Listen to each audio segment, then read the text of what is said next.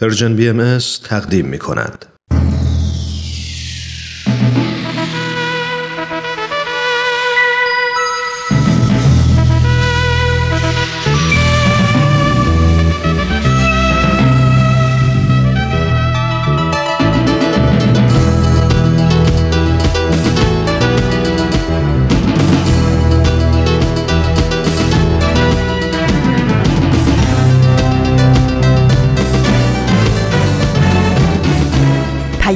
دوست.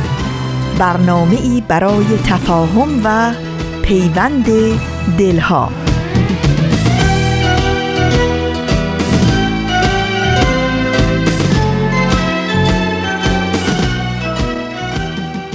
خدای بزرگ چه سعادتی چه افتخاری چه حادثه خوبی چه خبر دهشت اثری فکر کنید اولین برنامه عادی سال 1399 از رادیوی محبوب و دوست داشتنی رادیوی خوبی و دوستی و مهربانی. رادیو پیام دوست اختصاص پیدا کرده به چه برنامه؟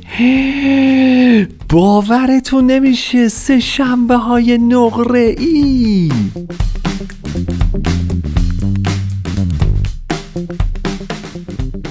روزتون بخیر. درود به شما. عرض ادب و ارادت. سال نو مبارک. صد سال به این سالا به قول فامیل دور. نوروزتان پیروز. هر روزتان واقعا جاش سال هاست که توی تلویزیون خالیه. یادم نمیاد که چند ساله که دیگه پخش نمیشه ولی واقعا جای مجموعه برنامه به شدت خالیه. واقعا برنامه خیلی خوبی بود و حالا ما از همینجا یه دفعه وارد این فاز شدیم. بعد درود بفرستیم به همه کسانی که برنامه فرهنگی خوب شاد مفرح تاثیرگذار برای شاد کردن دل همه مردم تولید می‌کردن.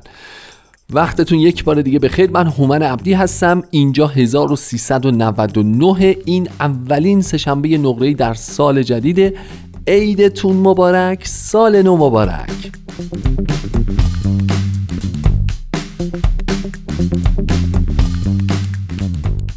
نمی‌دونم فرصت کردید که ویژه برنامه های نوروزی ما رو بشنوید یا نه. اگر شنیدید امیدوارم لذت برده باشید. تجربه بسیار خوبی برای من به شخصه بود در کنار رامان عزیز.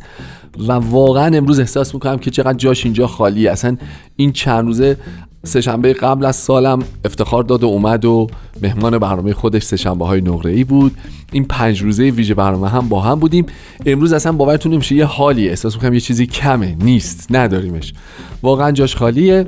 امیدوارم که برنامه های نوروزی ما نظر شما رو جلب کرده باشه مورد تاییدتون قرار گرفته باشه و پسندیده باشید این برنامه ها رو.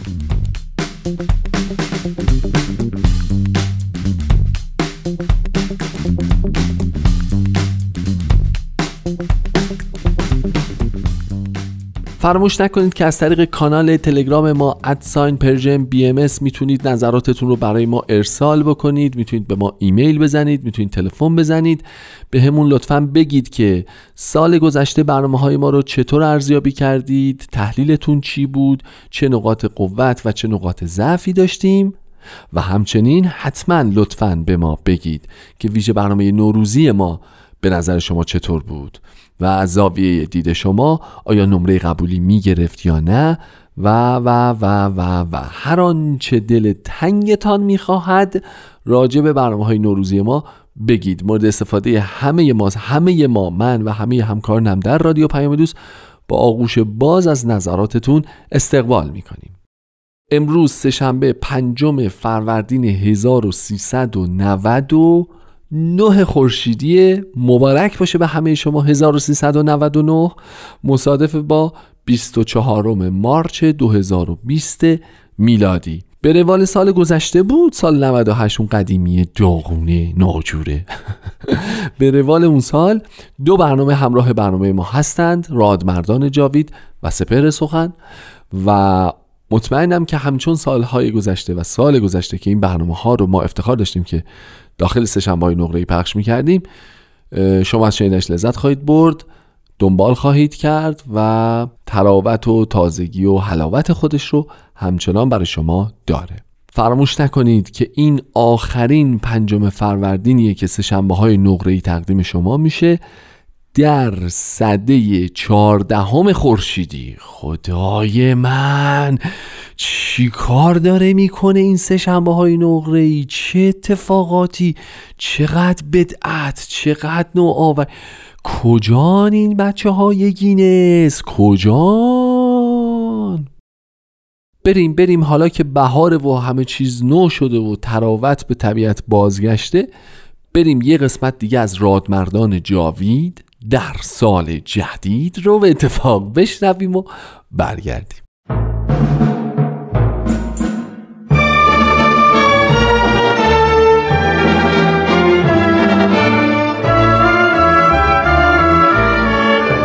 رادمردان جاوید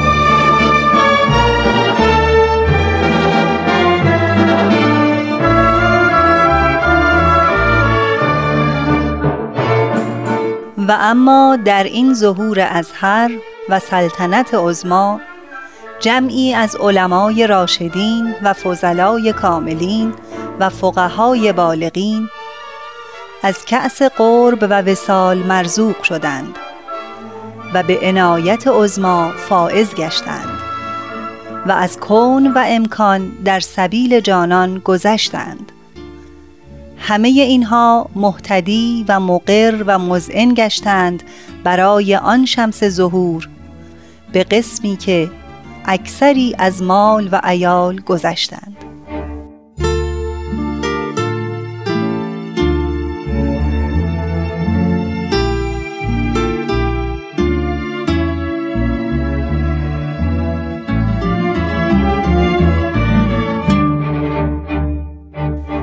همراهان عزیز درود بر شما. امیدوارم سلامت باشید. خوشحالم یک بار دیگر شما را در جمع شنوندگان برنامه رادمردان جاوید می‌بینم.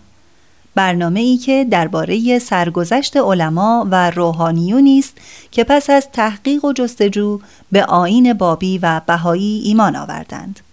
با این تصمیم از همه جاه و مقام و اعتبار و امکانات خود چشم پوشیدند و به جای آن آوارگی و فقر و بی احترامی نصیبشان شد. اما همه اینها سبب نشد تا دست از باور خود بردارند و با کمال سرور و رضایت آین جدید را به دیگران معرفی کردند. چه بسا که در این راه از جان خود نیز گذشتند. دوستان شما در این برنامه با بخشی از تاریخ ناگفته و محجور مانده ایران عزیز آشنا می شوید. در این برنامه به ادامه سرگذشت سید یحیی وحید دارابی گوش می دهید. لطفاً با ما همراه باشید.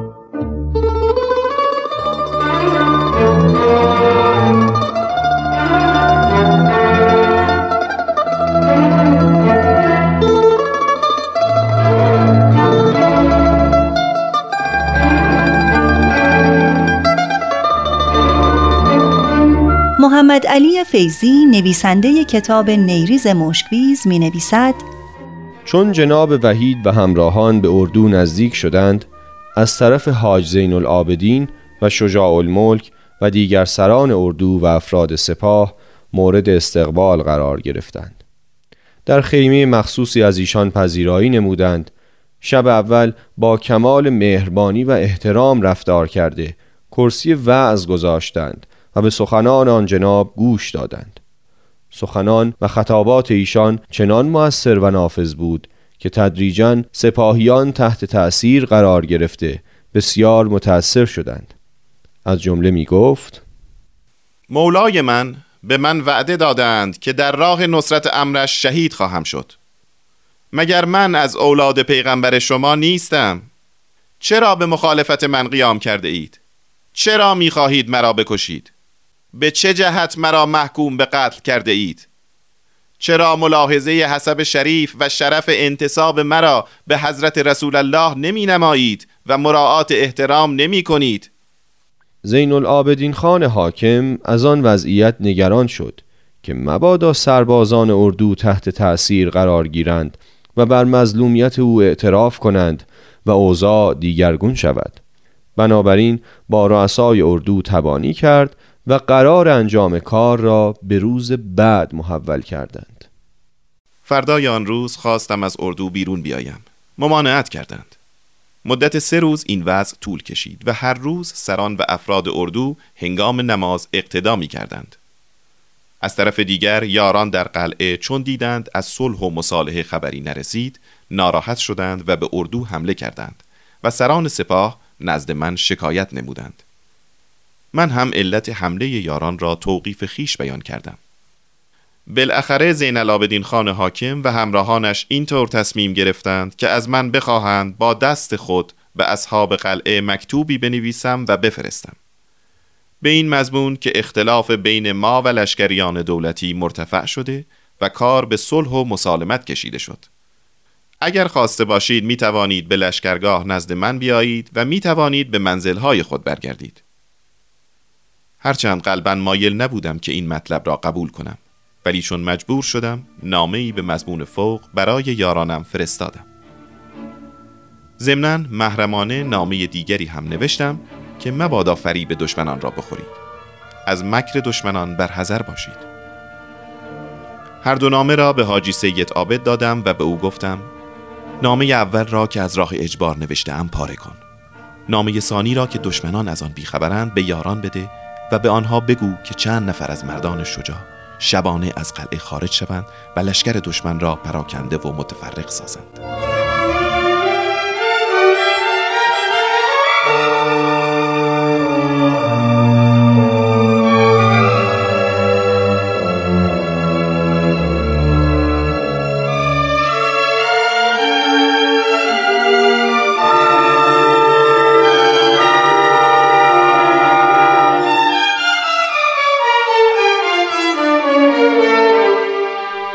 جناب وحید هر دو نامه را به حاجی عابد که از یارانش بود و همراه جناب وحید به اردو آمده بود سپرد که به افراد حاضر در قلعه برساند. نبیل زرندی می نویسد حاجی سید عابد چون از خدمت جناب وحید مرخص شد راه خیانت سپرد و یک سره نزد زین العابدین خان حاکم رفت جناب خان سید یحیی دو نامه نوشته و به من مأموریت داده تا نامه دوم را به یارانش در قلعه برسانم. حال هرچه شما صلاح بدانید همان را انجام می دهم. حاکم نیریز او را تشویق کرد و وادار نمود که نامه اول را به قلعه برساند و به آنها از قول جناب وحید بگوید که همه متفرق شوند. اگر این مأموریت را خوب انجام دادی پاداش به سزایی خواهی داشت. سید خائن نامه اول را به یاران قلعه داد. جناب وحید همه لشکریان را به آین جدید تبلیغ فرمود و همه مجذوب شدند. از این جهت شماها می توانید از قلعه بیرون بروید و به منزلهای خود بازگردید. یاران جناب وحید از شنیدن این پیغام در شک و تردید افتادند. از طرفی هم می ترسیدند که با فرمان جناب وحید مخالفت کنند. ناچار با نهایت تردید متفرق شدند و مطابق نامه جناب وحید سلاح خود را ریختند و به نیریز بازگشتند. بلافاصله سپاهیان سنگرها و قلعه را تصرف کردند. جمعی از بستگان حاکم که به دستور او کمین کرده بودند راه را بر آنها بستند و یاران سید یحیی مجبور به دفاع شدند. متاسفانه بیشتر آنها چون اسلحه خود را در قلعه به زمین گذاشته بودند با چوب و سنگ و الله اکبر گویان به جنگ و دفاع پرداختند. بسیاری کشته شدند و گروهی هم مجروح شده خود را به شهر رساندند و در مسجد جامع که سنگری محکم و مطمئن برای آنها بود با افراد حکومتی به زد و خورد پرداختند. محمد علی فیزی نویسنده کتاب نیریز مشکبیز می نویسد ملا حسن نامی که از همراهان حاکم بود بر مناره مسجد رفته و به یاران جناب وحید که به آن سمت می رفتند تیراندازی می کرد. یکی از آنان به نام ملا حسین خود را به مناره رساند و او را هدف گلوله ساخت و زخمی کرد. یاران به مسجد رو آوردند و از آنجا به خانه و باغهای خود فرار کردند و منتظر بودند که از طرف جناب وحید چه دستوری می رسد. در این حال به دستور حاکم و سران سپاه عدهای از سربازان و انبوه اشرار مأمور دستگیری یاران جناب وحید که هر یک در گوشه و کناری متفرق شده بودند گشته و هر کس را که به دست می آوردند به زنجیر کشیده و اموالشان را تاراج کرده و به غارت بردند. حتی دستور دادند زنان و اطفال آنان را هم اسیر کرده بیاورند. چنان به ظلم و ستم رفتار کردند که برخی از زنان خود را به چاه انداخته هلاک کردند. چندین زن را پستان بریدند و چندین طفل شیرخوار را که در گهواره آرمیده بودند با سرنیزه تفنگ بر سینه فرو برده از زمین بلند نموده و به مسافتی دور افکندند. چهل نفر از زنان را در قاری از کوه محبوس کردند و آتش زده سوزاندند. خانه ها را خراب کرده و اساسیه را به غارت بردند. حتی چوب های در و تخته را از جا کنده و بردند. محله چنار سوخته را که مسکن اکثر یاران جناب وحید بود چنان ویران نمودند که تا سالها بعد از آن واقعه به همان حال ویران و بایر باقی بود. قلعه خاجه را نیز خراب و ویران نموده به آتش بیداد سوختند و تمام اسرا را از زنان، مردان و اطفال به زنجیر کشیده به اردو آوردند.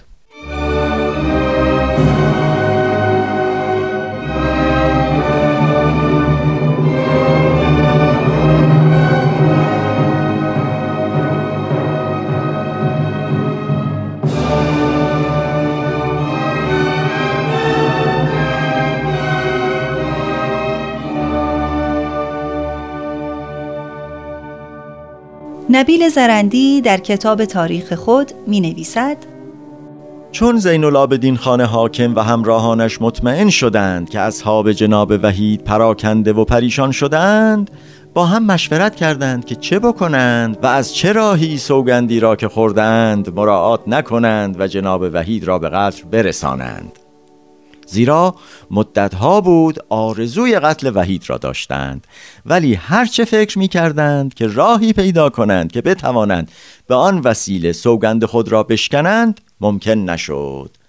تا اینکه شخصی موسوم به عباس قلی خان که مردی ستمکار و سنگین دل بود به زین العابدین خان و سایرین گفت اگر شما قسم خورده اید نمی توانید سوگند خود را بشکنید.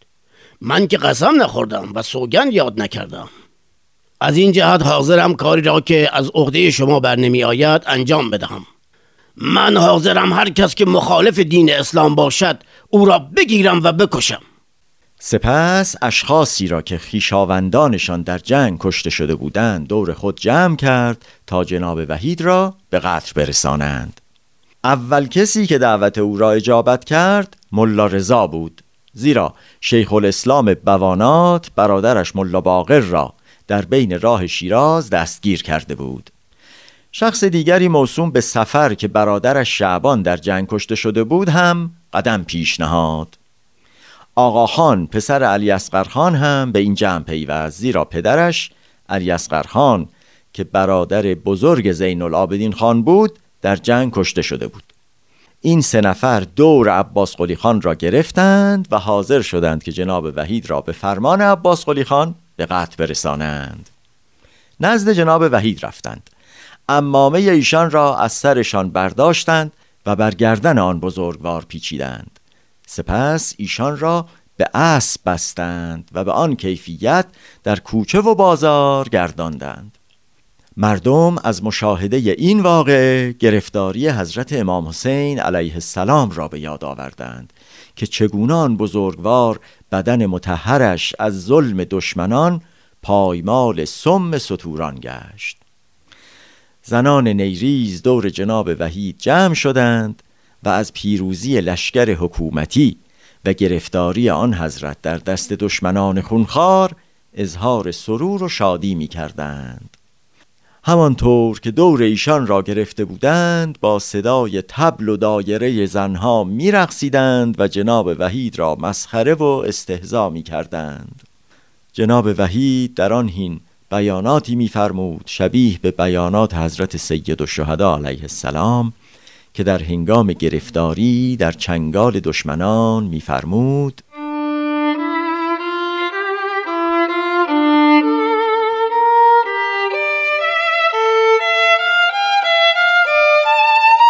محبوب من. تو میدانی که من در راه محبت تو از جهان گذشتم و بر تو توکل کردم. با کمال بی صبری آرزو دارم که به ساحت قدس تو مشرف شوم. زیرا من جمال و رخسار خداوندی تو را زیارت کردم خدایا تو بینا و آگاهی که این شخص خونخوار شریر با من چگونه رفتار کرد؟ من هیچ وقت به میل او رفتار نکردم و هرگز بیعت نخواهم نمود.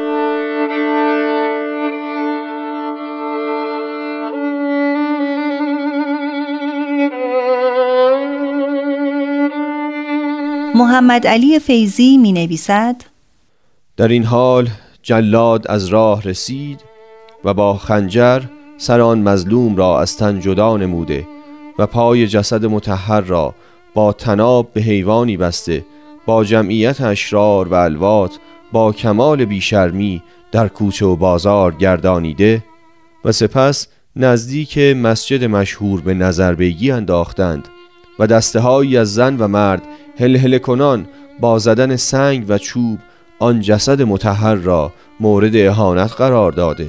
سب و لن می نمودند و بعد جسد آن مظلوم را که پوشیده از سنگ و گل و لای شده بود به کنار بقعه معروف به بقعه سید کشیده به خاک سپردند.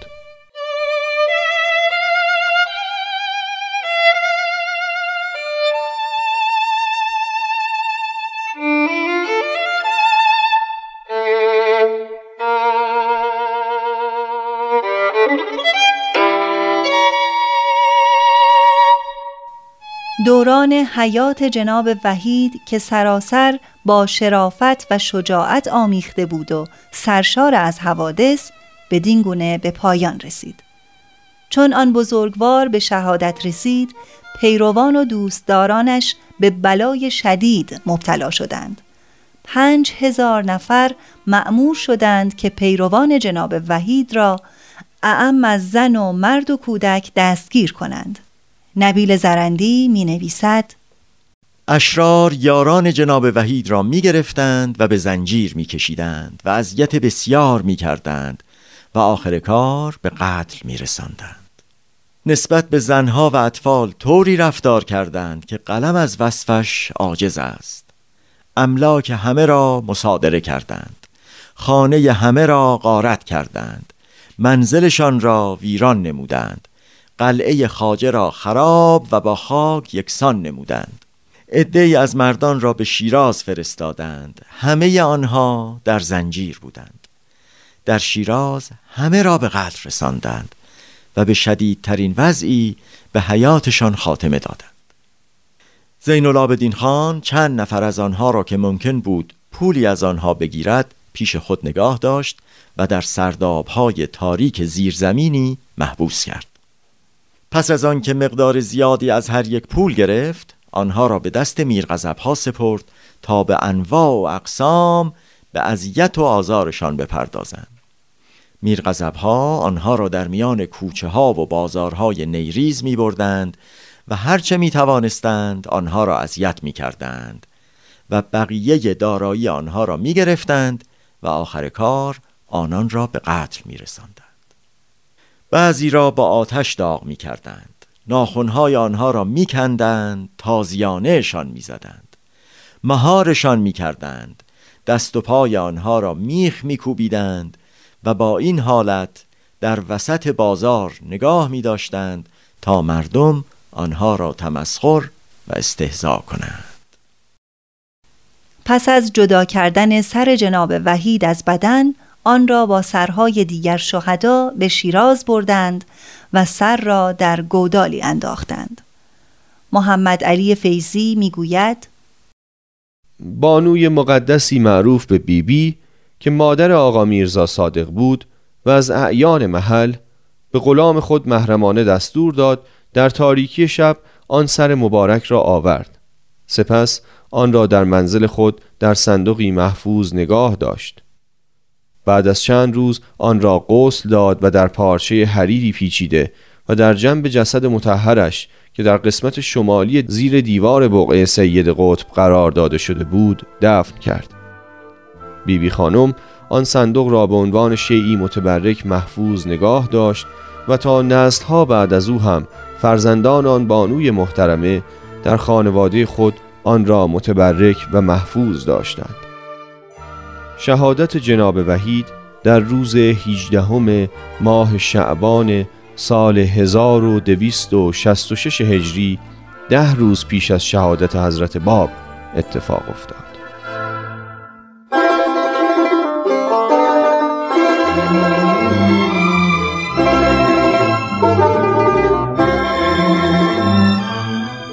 همراهان گرامی به پایان این برنامه و همچنین پایان سرگذشت جناب سید یحیی دارابی معروف به وحید رسیدیم.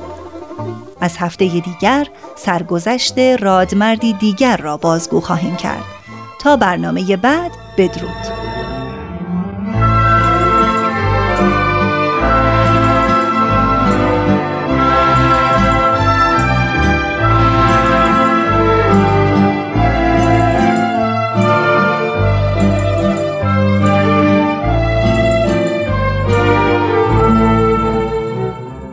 مرسی مرسی مرسی. این رادمردان جاوید بود که تقدیمتون شد. عیدتون مبارک. 100 سال به این سالها. قلبا آرزو می‌کنم که سال خیلی خوبی باشه سال جدید براتون. بهار و شادابی و خوشحالی و سرخوشی بدون موزیک اصلا امکان نداره. بگید یه درصد. عشق دوباره زاده شد. عشق دوباره زاده شد. از پس قرنها ملال. عشق دوباره زاده شد عشق دوباره زاده شد. از پس قرنها ملا. صورت راستین گرفت صورت راستین گرفت. آنچه نمود در خیال آنچه نمود در خیال.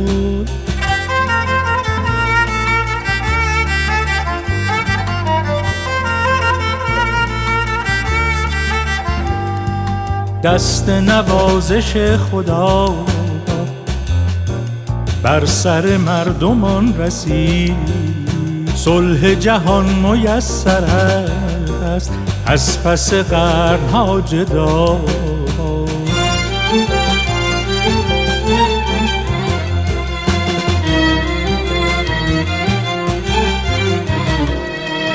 بوی گلاب می‌رود. کوچه به کوچه کو به کو. آب حیات می چکد از قلم بها جمال. آب حیات می چکد از قلم بها جمال. آب حیات می چکد از قلم بها جمال.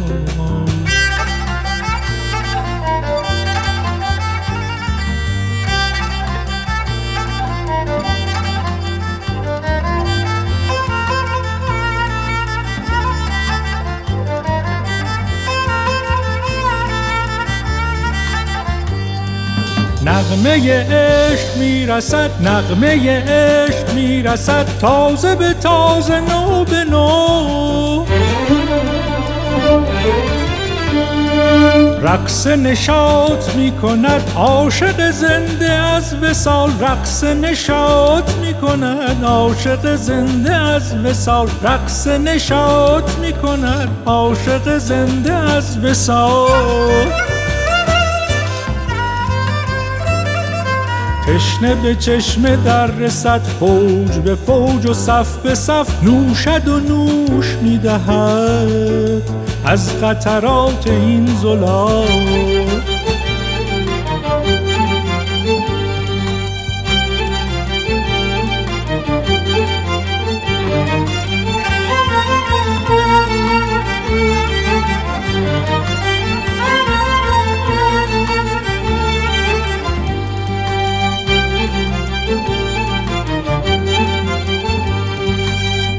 عشق دوباره زاده شد عشق دوباره زاده شد. از پس قرنها ملال صورت راستین گرفت صورت راستین گرفت. آنچه نمود در خیال آنچه نمود در خیال. خب نوروز نمی‌دونم واقعا چه خبره و دارین چیکار می‌کنید. خیلی ها معتقدند که امسال نوروزش نوروز نشد و نشد و نشد به دلیل اینکه خب خیلی ها سفر نرفتن. خیلی ها می‌خواستن برن کسی راشون نداد.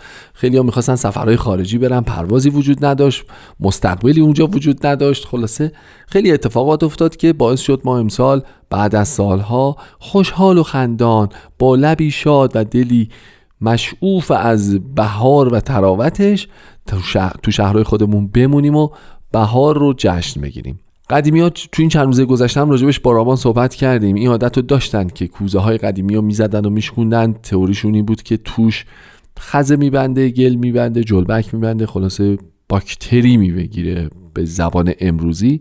اونو میشکوندن هم نو می‌شد هم بهداشت رعایت می‌شد هم گردش اقتصادی ایجاد می‌شد. ملت می‌رفتن دوباره از کوزهگرا کوزه میخریدن.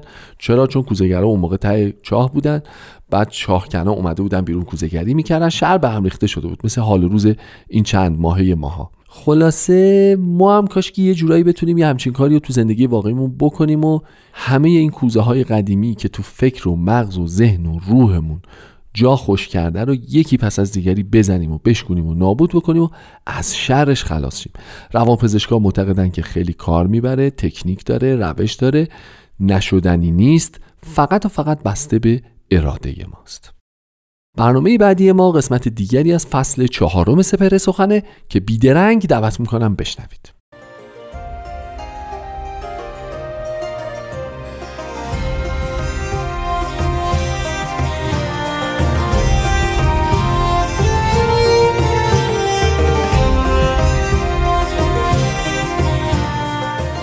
سپهر سخن فصل چهارم.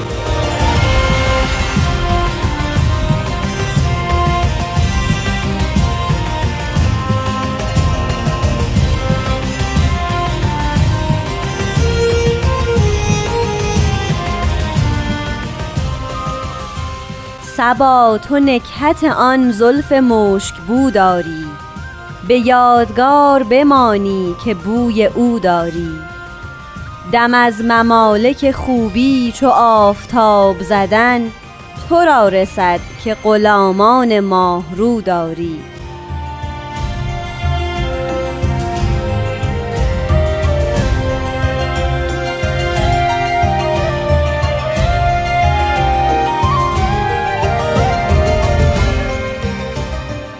دوستان عزیز درود به شما. من نیوشا راد هستم. خوشحالم که باز در این قسمت از سپهر سخن همراه میشم با شما. لطفاً با من و استاد بهرام فرید همراه باشید.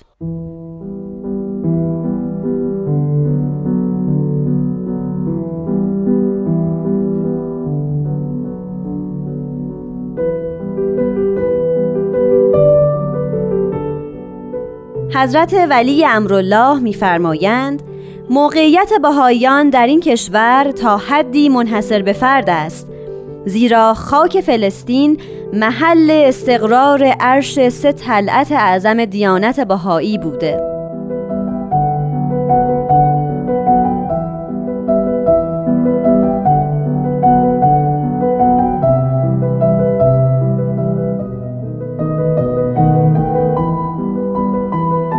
شنوندگان عزیز بیانی از حضرت شوقی ربانی رو شنیدیم.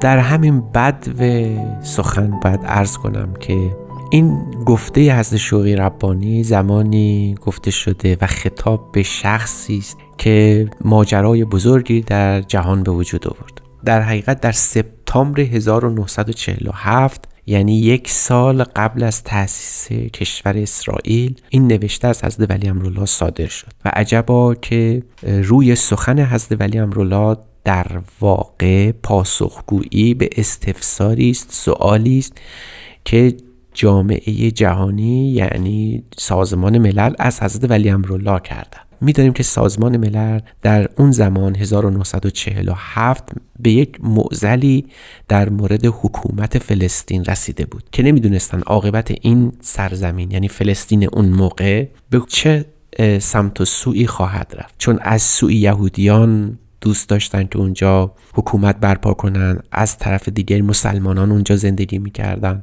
و از این رو سازمان ملل دریافته بود که یکی از جریانات فکری که در فلسطین حضور داره جامعه باهایی است و از حضرت شوقی ربانی سوال کردند که در حقیقت این کشور از آن کیست که حکومت به اونها تعلق پیدا کن. حضرت شوقی ربانی این بیان رو در اون موقع خطاب به سازمان ملل نوشتن.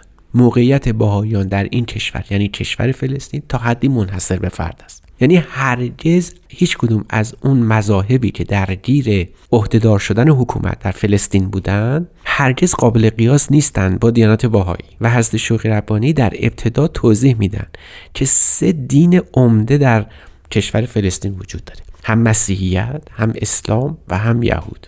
حضرت شوقی ربانی میفرمایند که هیچ کدوم از این سه مذهب قابل قیاس با باهایی نیستند از تعلقاتی که به اون کشور داره مثلا میفرمایند در حالی که اورشلیم مرکز روحانی عالم مسیحیت است ولی مرکز اداری کلیسای روم یا هیچ یک از مذاهب دیانت عیسوی نمی باشد یعنی مسیحیت علاقه داره که اورشلیم محل تولد و اظهار امر حضرت مسیحه. اما در حقیقت مرکز اداری که مقر پاپ یا حتی مذهب کاتولیک پروتستان یا ارتودکس هست توی اورشلیم قرار نداره. یعنی تفکیک می‌کنن بخش روحانی و بخش اداری دیانت مسیح رو. بعد به مسلمانان. و هر چند اورشلیم در نظر مسلمانان نقطه است یکی از مقدسترین مقامات اسلامی در آن قرار دارد معزالک اعتاب متبرک دیانت محمدی و مرکزی که برای ادای فریزه حج به آن می‌روند در سرزمین عربستان است. یعنی تعلقات مسلمانان به کشور فلسطین صرفا به یکی از مکانهای مقدس اونجا منحصر میشه. اما دیانت یهود خود دیانت یهود شاید بیشترین تعلقات رو در اونجا داشته باشه ولی حضرت شوقی ربانی میفرمایند که تنها ممکنه یهودیا باشن که تا حدودی قابل قیاس با دیانت باهایی باشند در اینکه تعلقی به کشور فلسطین دارند اما اونها هم قابل قیاس با دیانت باهایی نیستند زیرا تنها دینی که سه شخصیت اصلی اونها در اون مقر قرار داره دیانت باهایی است. و حضرت شوقی ربانی میفرمایند که این تعلق خاطره که ما معتقدیم که کشور فلسطین بیش از اون که محل احترام و توجه باشه در سه دین قبلی در دیانت باهایی اعظم و اکمل اون وجود داره. حضرت شوقی ربانی وقتی این بیان رو توضیح میدن بلا فاصله توضیح میدن که دیانت باهایی هرگز در امور سیاسی دخالت نمی‌کنه و هیچ علاقه ای نداره که بداند یا طرفداری کنه از یکی از این مذاهب به شکل سیاسی و به هیچ وجه دوست نداره که در اموری دخالت بکنه که حتی این حکومت به دست یک حکومت دینی اداره بشه. در واقع حضرت شوقی ربانی برانم که دیانت باهایی دیانت سیاسی نیست و ابدا جانبداری نمی‌کنه از هیچ کدوم از حکومت های مذهبی یا سکولاری که در فلسطین برپا بشه. هر حکومت هر حکومتی که در فلسطین عهدهدار اداره اون خواهد شد بعد این اصل اساسی رو بدونه که دیانت باهایی در وهله اول یک دین روحانی است و هیچ گونه علائق سیاسی به هیچ کدوم از انواع حکومت های سکولار یا دنیوی یا مذهبی نداشته و نخواهد داشت.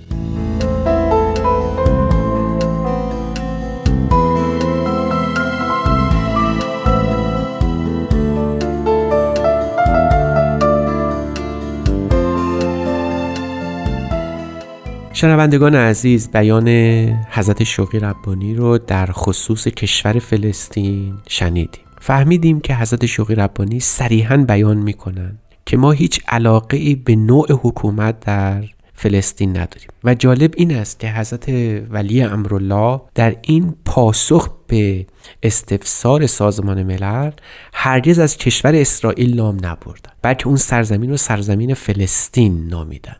چون هنوز حکومت اسرائیل در اونجا برپا نشده بود. از نظر حضرت شوقی ربانی که خودشون متولد فلسطین محسوب می شدن اون کشور اون سرزمین تحت عنوان فلسطین شناخته می‌شد. حضرت شوق ربانی به هیچ وجه بر اون نبودن و گفتن و صریحا هم اعلام کردن که از نظر ایشون دیانت باهایی هیچ گونه تمایل و طرفداری از نوع حکومت در فلسطین یا اسرائیل امروزی نخواهد داشت و نخواهد کرد چون سیاسی نیست چون دیانت باهایی سیاسی نیست چون دیانت باهایی تعلق به امور سیاسی نداره. و فرمودن که هر حکومتی که در فلسطین برپا میشه باید این اصل اساسی رو بدونه که دیانت باهایی اینجا حضور روحانی داره. چون سه شخصیت اصلی اون اونجا قرار دارن. حضرت باب در اونجا محل عرش متحرشون هست. حضرت باحالا در اونجا تکفین و تدفین شدن. حضرت عبدالبها هم در اونجا قرار دارن. یعنی جسد حضرت عبدالبها در اونجا مستقر است. این سه شخصیت در این حال که جنبه های روحانی دیانت باهایی رو تشکیل میده در این حال جنبه اداری دیانت باهایی هم باز در کشور فلسطین قرار داره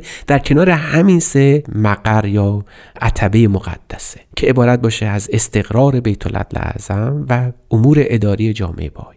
همیشه حضرت شوق ربانی سفارش فرمودند که هر حکومتی که در فلسطین برپا میشه باید به این دو جنبه نظر کنه که آین باهایی جنبه روحانی داره و اگر مؤسسات اداری در کشور فلسطین برپا خواهد شد جنبه باز کاملا روحانی داره. یعنی به هیچ وجه به امور اداری یا به امور سیاسی یا حتی امور اقتصادی در اون کشور علاقه من نیست و دوست نداره که در اونجا امور سیاسی رو در امور سیاسی دخالت بکنه حضرت شوق ربانی میفرمایند که بهتره که سازمان ملل منصفانه به قضیه نگاه بکنه و کشور فلسطین رو به این اصل اساسی در حکومتی که آینده برپا خواهد شد جلب بکنه که دیانت باهایی بیش از همه ادیان دیگر به این سرزمین تعلق خاطر داره و اون رو متبرک و مقدس می‌دونه. اگر خوب به این جریان توجه کنیم می‌بینیم که هر سه دین دیگر که به کشور فلسطین علاقه مندن حاضرن که به جنگ و جدال که با روحیه خود اون ادیان مباینت داره بپردازند و اون کشور رو تصاحب بکنن الا دیانت باهایی چون دیانت باهایی به هیچ وجه حاضر نیست. بر سر این تعلقات خودش نسبت به فلسطین دست به جنگ و جدال و خونریزی بزنه. و همیشه هم کوشیده که بین این سه مذهب و این سه گرایش فکری که تعلقات خاص و شدید و افراطی نسبت به این سرزمین دارند آشتی برقرار بکنه. سفر حضرت عبدالبها به اروپا و آمریکا بر این بود که این سه مذهب رو به نوعی اطلاف بده به نوعی وحدت قلوب ایجاد بکنه. بنابراین شاید بتوان اینجا این نکته اساسی رو گفت و بیان کرد که حضرت شوقی ربانی در حقیقت فلسفه تاریخ دیانت باهایی رو نسبت به ادیان و مذاهب دارن تدوین می‌کنن. دوست داشتم به تمام ساکنین فلسطین یا اسرائیل امروز این یادآوری رو بکنن که این سرزمین جای حکومت کردن سیاسی نیست بلکه این کشور مهد برپایی تمام مذاهب عالم بوده و این مذاهب از یک خدای واحد نشأت می‌گیرند و بهترین است به جای تفرق و انشقاق به این وحدت قائل باشند باهایان عالم میکوشند که نه تنها در فلسطین بلکه در تمام عالم چنین وحدت مبارک و میمونی برقرار بشه مستحکم بشه و ابدی بماند.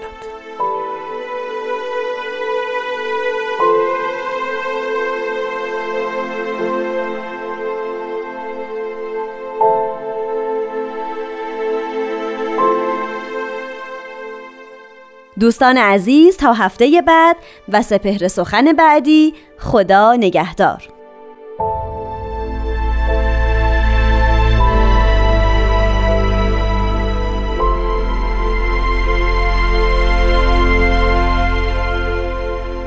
خسته نباشید. متشکرم از توجهتون. اینجا رادیو پیام دوسته و این قسمت دیگه ای از مجموعه سپهر سخن بود که برای اولین بار در سال 1399 تقدیم شما شد.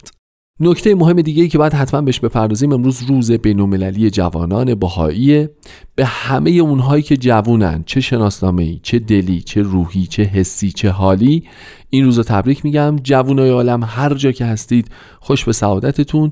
خداوند پشت و پناهتون.